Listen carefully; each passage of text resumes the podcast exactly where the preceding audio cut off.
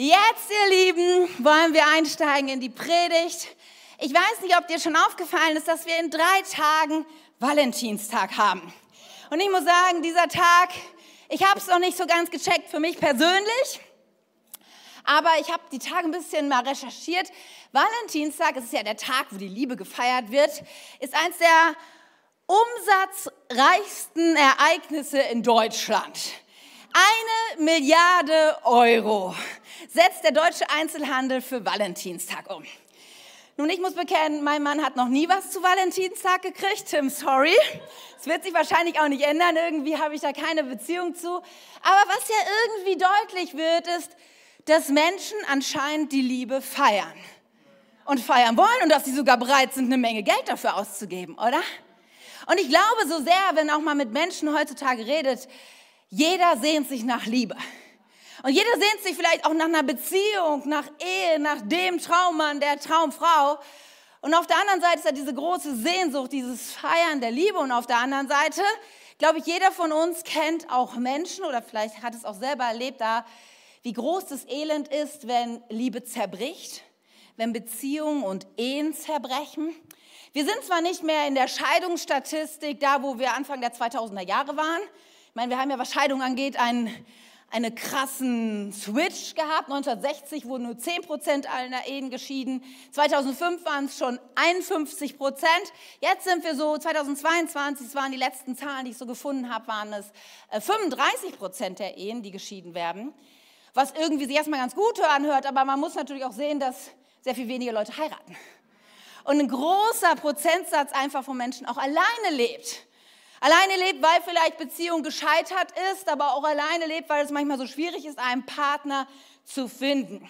Und dieses Phänomen, diese Spannung zwischen, wir feiern Liebe, wir sehen uns nach Liebe und auf der anderen Seite scheint es unfassbar schwer zu sein, Beziehung zu leben, Ehe ein Leben lang zu haben, Menschen aufrichtig zu lieben. Diese Spannung ist keine Spannung der der Neuzeit, der Moderne oder der Postmoderne, sondern es ist eine Spannung, die schon quer durch die Menschheitsgeschichte irgendwie vorhanden ist. Und auch Jesus wurde damit konfrontiert von seinen Lieblingsfreunden, den Pharisäern.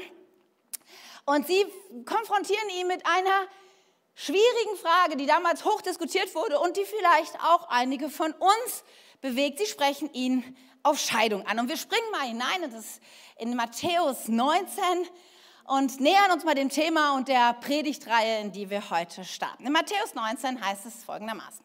Dann kamen einige Pharisäer und wollten ihm, also Jesus, eine Falle stellen. Sie fragten, darf ein Mann aus jedem beliebigen Grund seine Frau aus der Ehe entlassen? Du denkst vielleicht, ja, ist ja schon ein bisschen eine komische Frage. Aus jedem beliebigen Grund.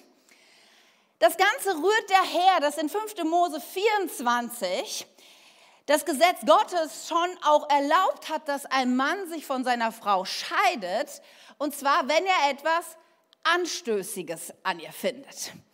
Nun, diese Stelle aus dem fünften Buch Mose das gibt uns leider nicht sehr viel Hinweis darauf, was dieses Anstößige ist. Und so wurde damals in den rabbinischen Schulen das sehr unterschiedlich ausgelegt. Da gab es eher die konservativen Rabbiner oder vor allem eine große Schule, die hat damals vertreten, dass etwas Anstößiges, also der einzige Grund, warum man sich von einer Frau scheiden lassen darf, Ehebruch ist. Also die Frau geht fremd. Dann gab es eine andere große rabbinische Schule, die hat gesagt, na ja, also es gibt noch sehr viele andere Dinge, die auch anstößig sind. Vielleicht hat deine Frau fünf Kilo zugenommen. Vielleicht hat sie gerade keine Lust auf Sex. Oder ist das Brot angebrannt? Das könnte man auch als etwas Anstößiges finden. Und so gab es diese beiden unterschiedlichen Richtungen im Judentum, die die Frage der Scheidung irgendwie beantworten sollten. Jetzt dürft ihr einmal raten. Was glaubt ihr wohl, welche Richtung die größere Anhängerschaft hatte? ja, der Mensch ist schlecht.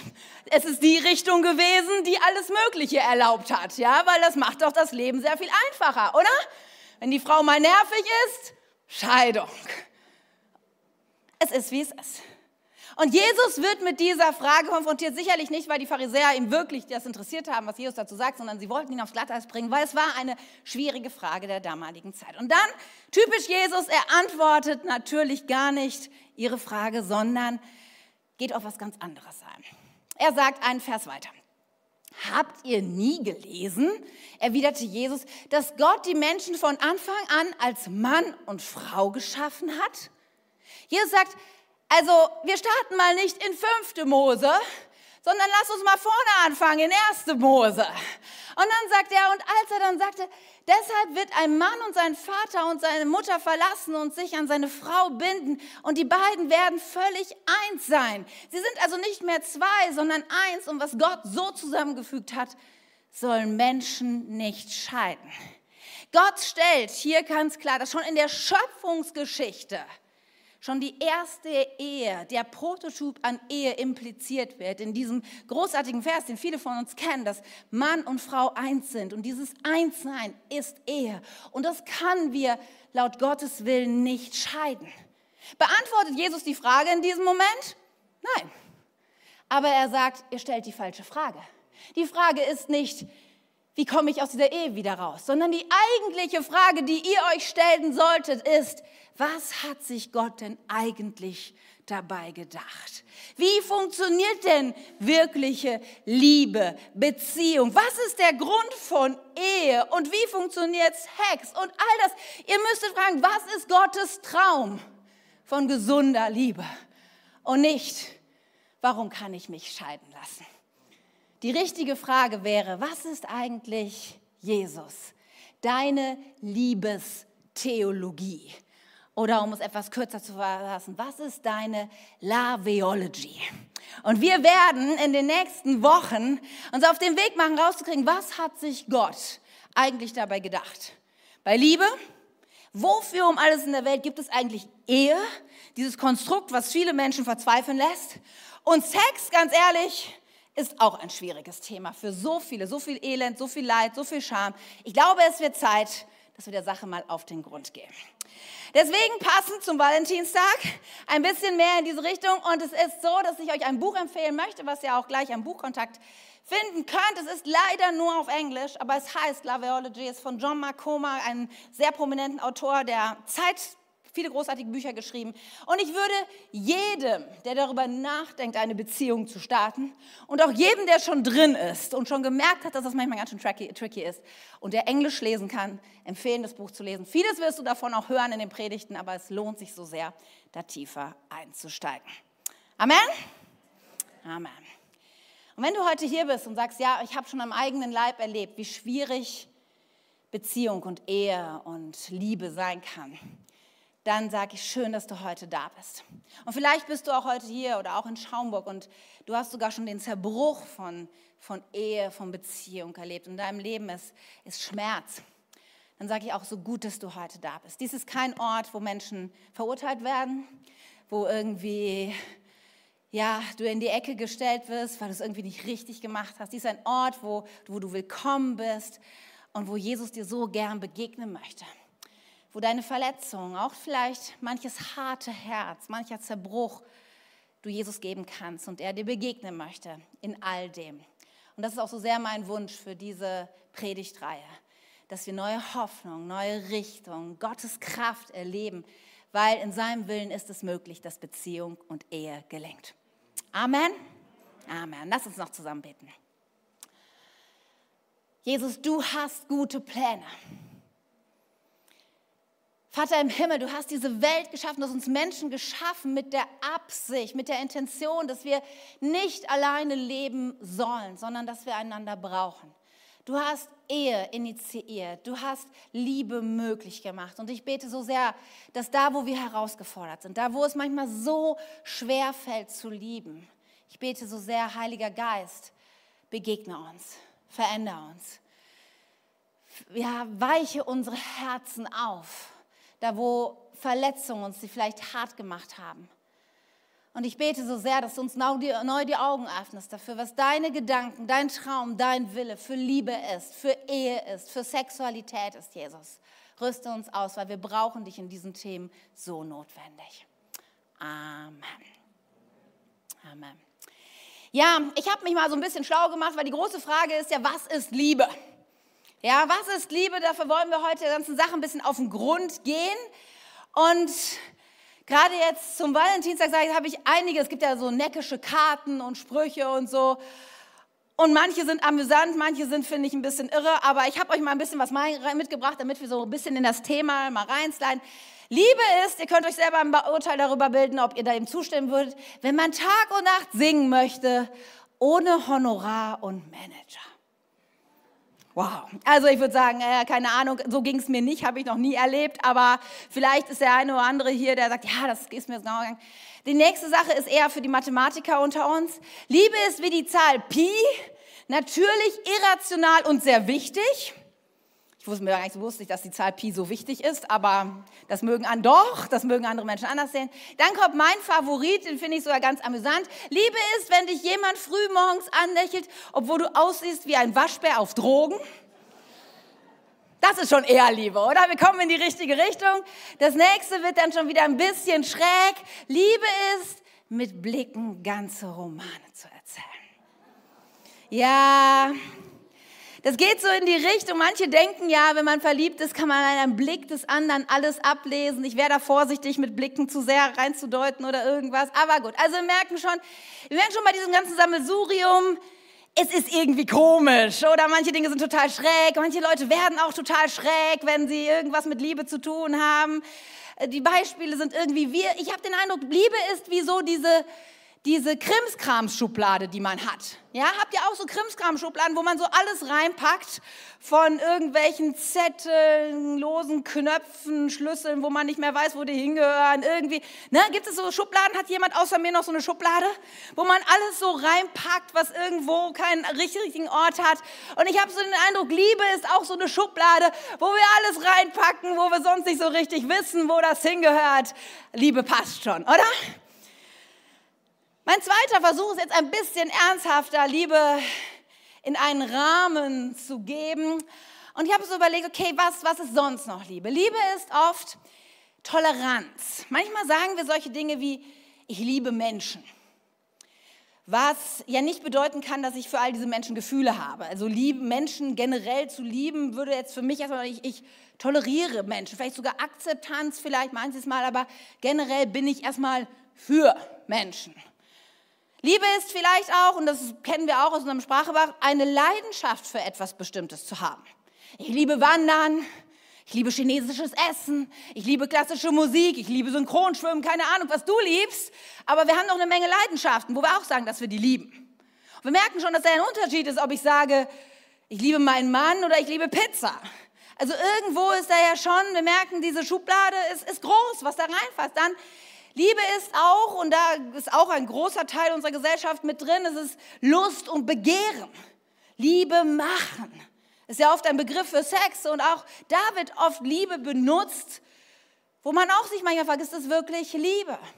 Liebe ist, und dann können wir, würden wahrscheinlich die meisten zustimmen, ein tiefes Gefühl der Hingezogenheit und Zuneigung. Ja, viele, dieses Gefühl von Verliebtsein, ja, für jemanden leidenschaftlich zu brennen, zu sagen, wow, ich fühle mich so hingezogen zu dieser Person. Liebe ist ein, ein tiefes Gefühl, was Herzen bewegt, wo viele sich danach sehen, sich mal so richtig zu verlieben. Es ist allerdings auch etwas, was, was in unser Leben irgendwie so hineinkommt, wofür wir vielleicht manches Mal gar nichts können. Es ist plötzlich da, das Gefühl des Verliebtseins, dieses, das, die Schmetterlinge im Bauch. Es ist etwas, was uns ein bisschen passiv erscheinen lässt, oder?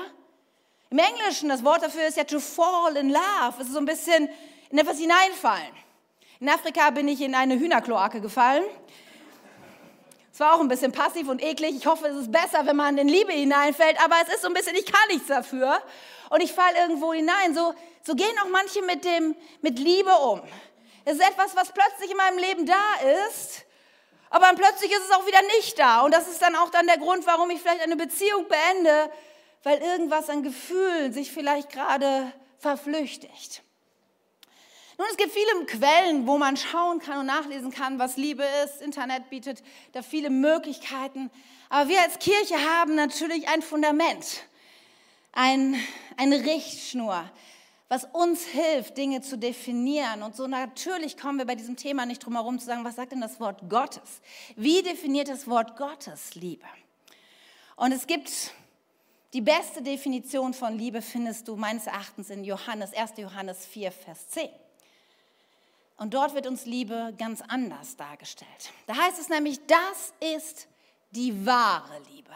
Das ist schon interessant. Ja, das andere, und wir werden auch feststellen, viele dieser Dinge, die wir gerade besprochen haben, die haben irgendwie alle was mit Liebe zu tun. Aber es scheint da nochmal einen Unterschied zu geben. Das ist die wahre Liebe. Nicht wir haben Gott geliebt, sondern er hat uns zuerst geliebt. Und jetzt kommt es, jetzt kommt diese Definition. Wie hat er das getan? Und hat seinen Sohn gesandt, damit er uns von unserer Schuld befreit. Und wenn du dich fragst, wie hat er es getan? Indem er am Kreuz für uns gestorben ist. Liebe, ihr Lieben, ist nicht etwas, was du im Duden nachschlägst, sondern Liebe findest du in der Person Jesus Christus, die ihr Leben für dich gegeben hat. Und wenn du dir jetzt mal einen Moment vorstellst, diesen Jesus am Kreuz, und das für dich Liebe ist, und dann diese anderen Sachen mal durchgehst, diese Art von Liebe, Toleranz passt da irgendwie wenig zu. Diese Art von Liebe heißt auch nicht Leidenschaft für irgendetwas zu haben. Diese Art von Liebe hat auch nichts mit Lust und Begehren zu tun. Und diese Liebe hat auch nichts mit Gefühlen der tiefen Zuneigung zu tun, sondern diese Liebe ist, ich gebe alles für dich. Diese Liebe passiert nicht einfach. Es war nicht einfach, dass Jesus plötzlich am Kreuz hing, sondern er hat sich entschieden. Er ist die Via Dolorosa durchgegangen, Schritt für Schritt ans Kreuz gegangen. Es war eine aktive Liebe. Es war eine Liebe, die alles hingegeben hat. Und jetzt magst du denken, ja, Katja, das ist aber ein krasser Anspruch zu lieben. Ja, das ist das.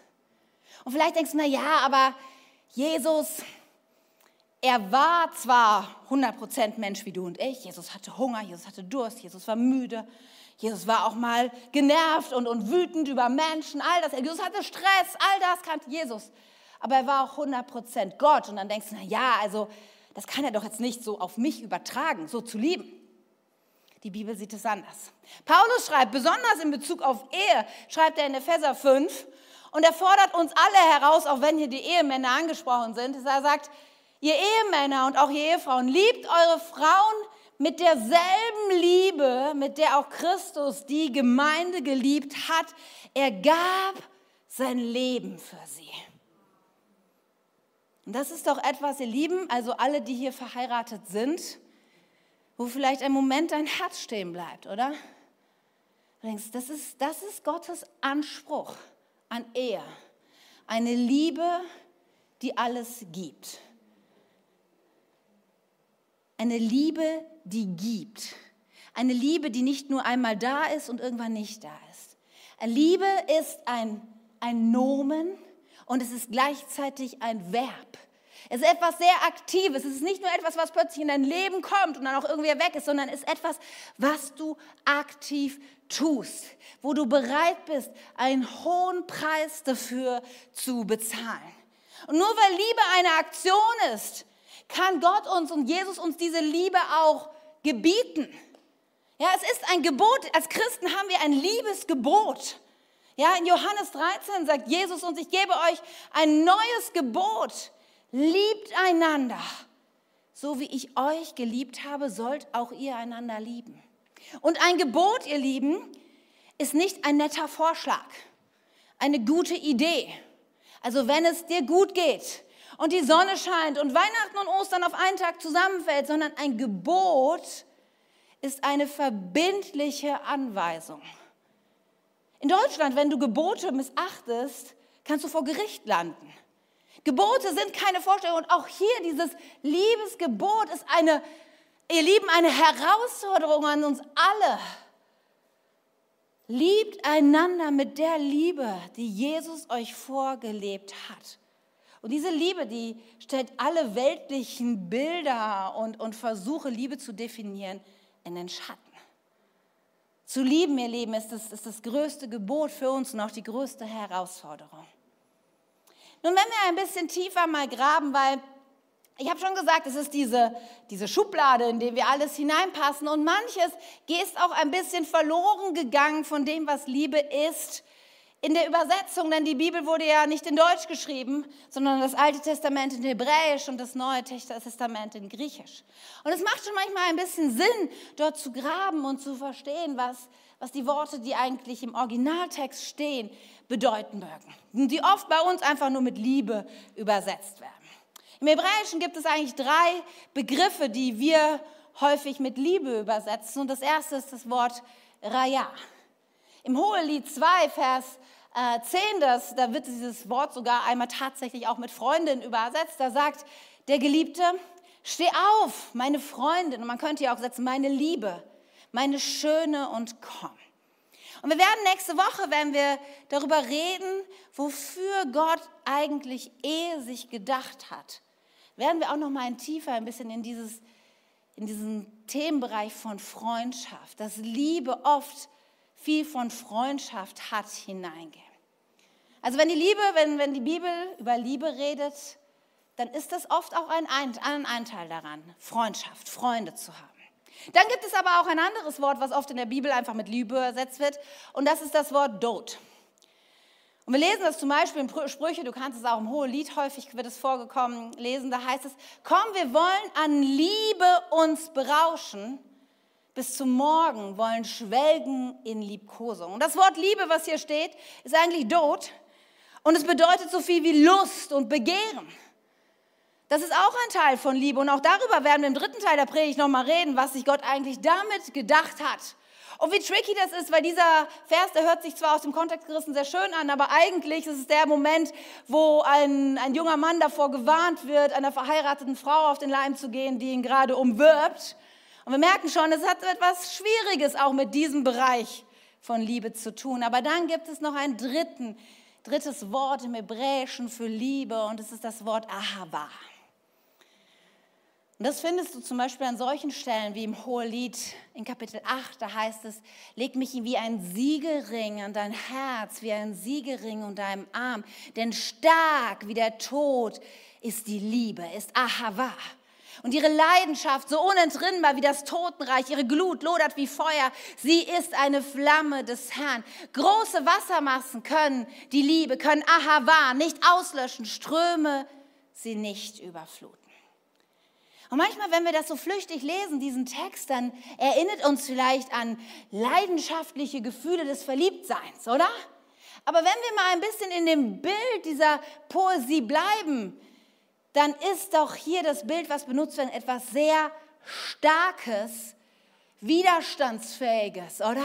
Hier ist etwas stark wie der Tod. Wir können große Wassermassen, Liebe nicht auslöschen, sie nicht überfluten. Und eins weiß ich genau, Gefühle sind niemals langlebig. Gefühle sind nicht stabil und resistent. Hier wird nicht von Gefühlen gesprochen, sondern hier, Ahava, ist eine Liebe, die eine Herzens- und Willenentscheidung voraussetzt, zu sagen, ich stehe zu dir in den Tiefen meines Lebens und in den Höhen meines Lebens. Ahava, Liebe, ist die Liebe, die dich dazu bringt, mit deinem Partner zusammen zu sein, in Arbeitslosigkeit und Finanzkrisen, in Krieg und in Frieden, in, in Gesundheit und Krankheit. Ahava ist etwas, wir stehen zusammen und wir gehören zusammen, komme was wolle.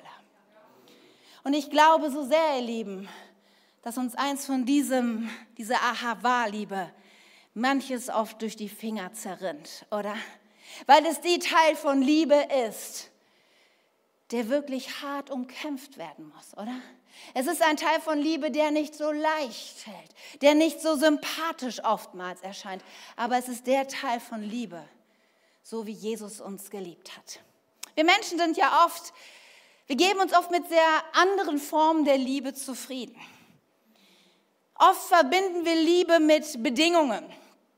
Ich habe mal von einer Frau gehört, die erzählt hat, dass sie auf einem Date war mit einem Mann, mit dem sie schon so eine Beziehung angefangen hat. Und er hat ihr, ich glaube, es war sogar Valentinstag, ein, ein Geschenk gemacht. Sie waren essen, sie packt es aus, ein wunderschönes Kleid.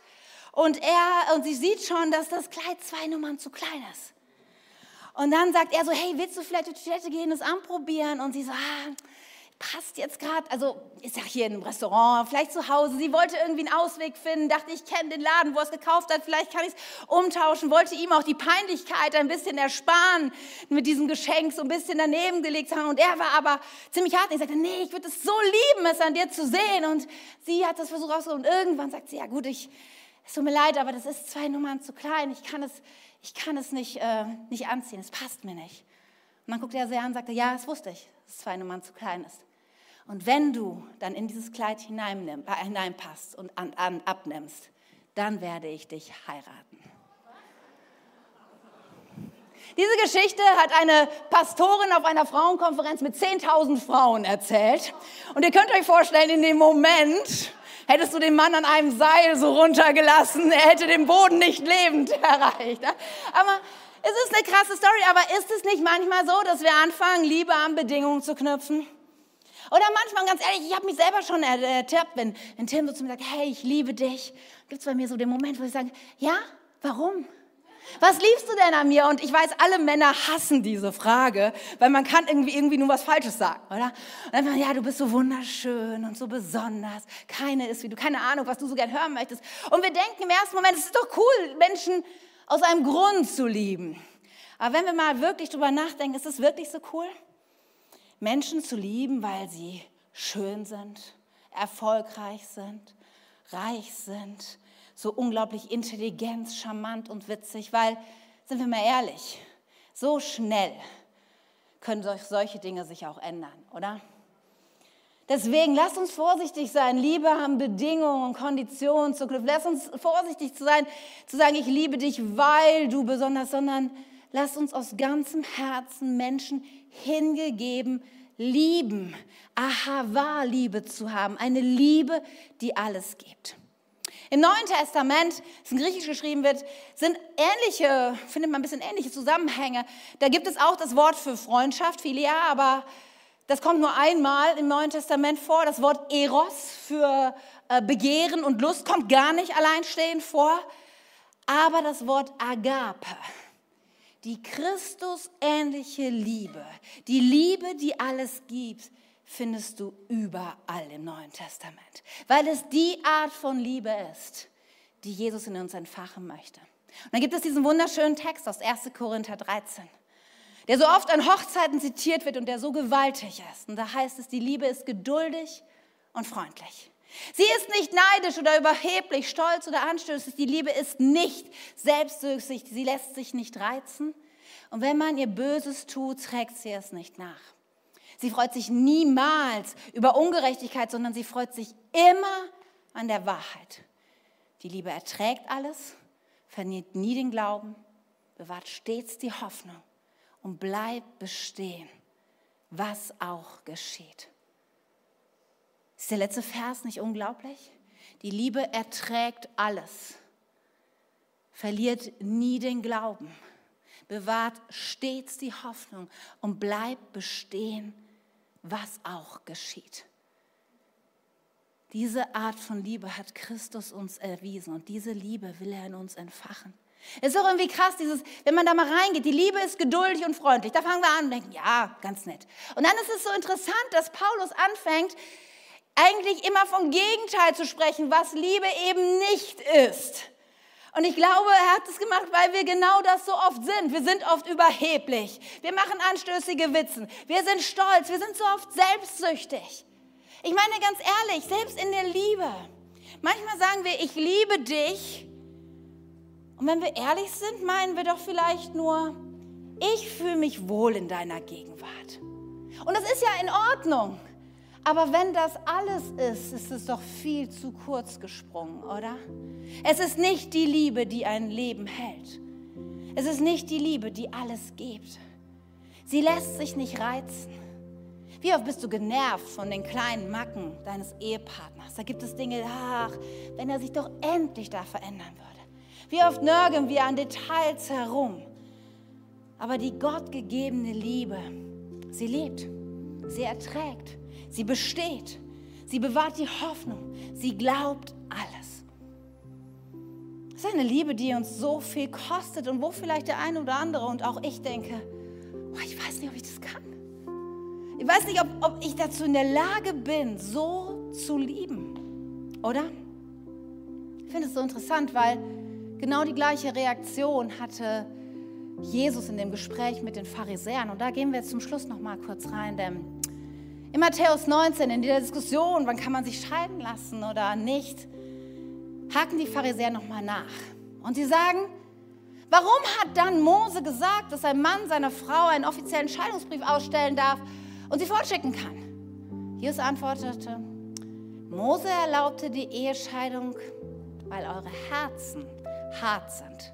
Aber ursprünglich war sie nicht Gottes Wille. Und ich sage euch, ein Mann, der sich von seiner Frau scheiden lässt und eine andere heiratet, begeht Ehebruch. Es sei denn, seine Frau war untreu. Und im Moment halten alle die Luft an, weil die gängige Praxis eine ganz andere war. In dem Moment halten alle Luft an, auch die Jünger, weil auch unter den Jüngern war zumindest einer, der verheiratet war, und reflektieren kurz auf ihr eigenes Leben, was Jesus da sagt. Und dann die Reaktion, sie ist so bezeichnend.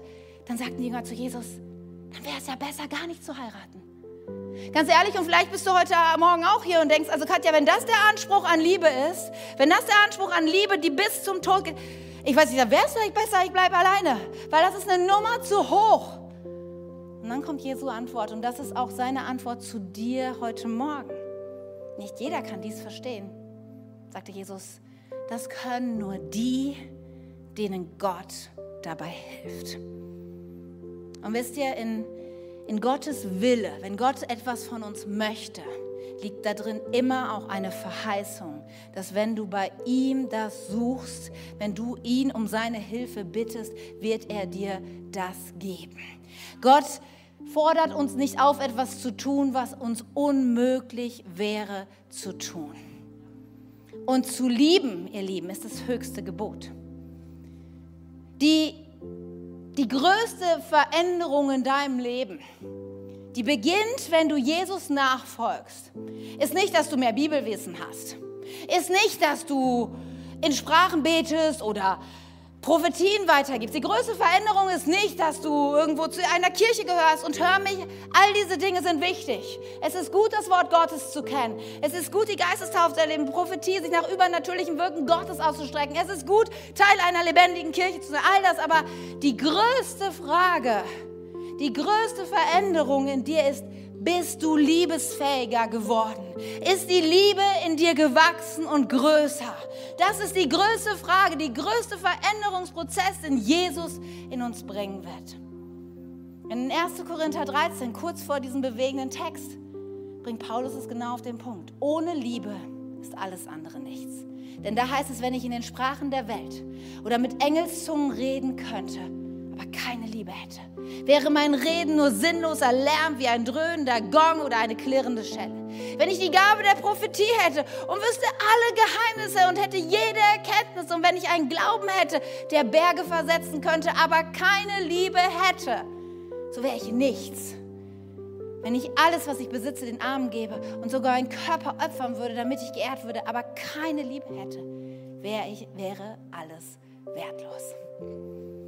Ihr Lieben, es ist Zeit, mehr zu lieben. Und da, wo du herausgefordert wirst, es ist Zeit, Jesus einzuladen. Die Person, die die Liebe in Person ist, die die wahre Liebe ist, uns liebesfähig zu machen, unser Herz weich zu machen und uns zu ermöglichen, so zu lieben wie er. Amen. Amen. Ich möchte dich so gern ein, dass wir jetzt noch in die Gebetszeit gehen, dass wir jetzt Jesus noch begegnen. Vielleicht magst du aufstehen auch in Schaumburg. Lass uns mal aufstehen. Und ich kenne nicht deine Situation. Ich weiß nicht, in welchen Herausforderungen du gerade stehst. Vielleicht deinen Ehepartner zu leben, deine Freundin, deine Verlobte. Ich weiß nicht, welche Beziehungen schon in deinem Leben zerbrochen sind wegen Lieblosigkeit.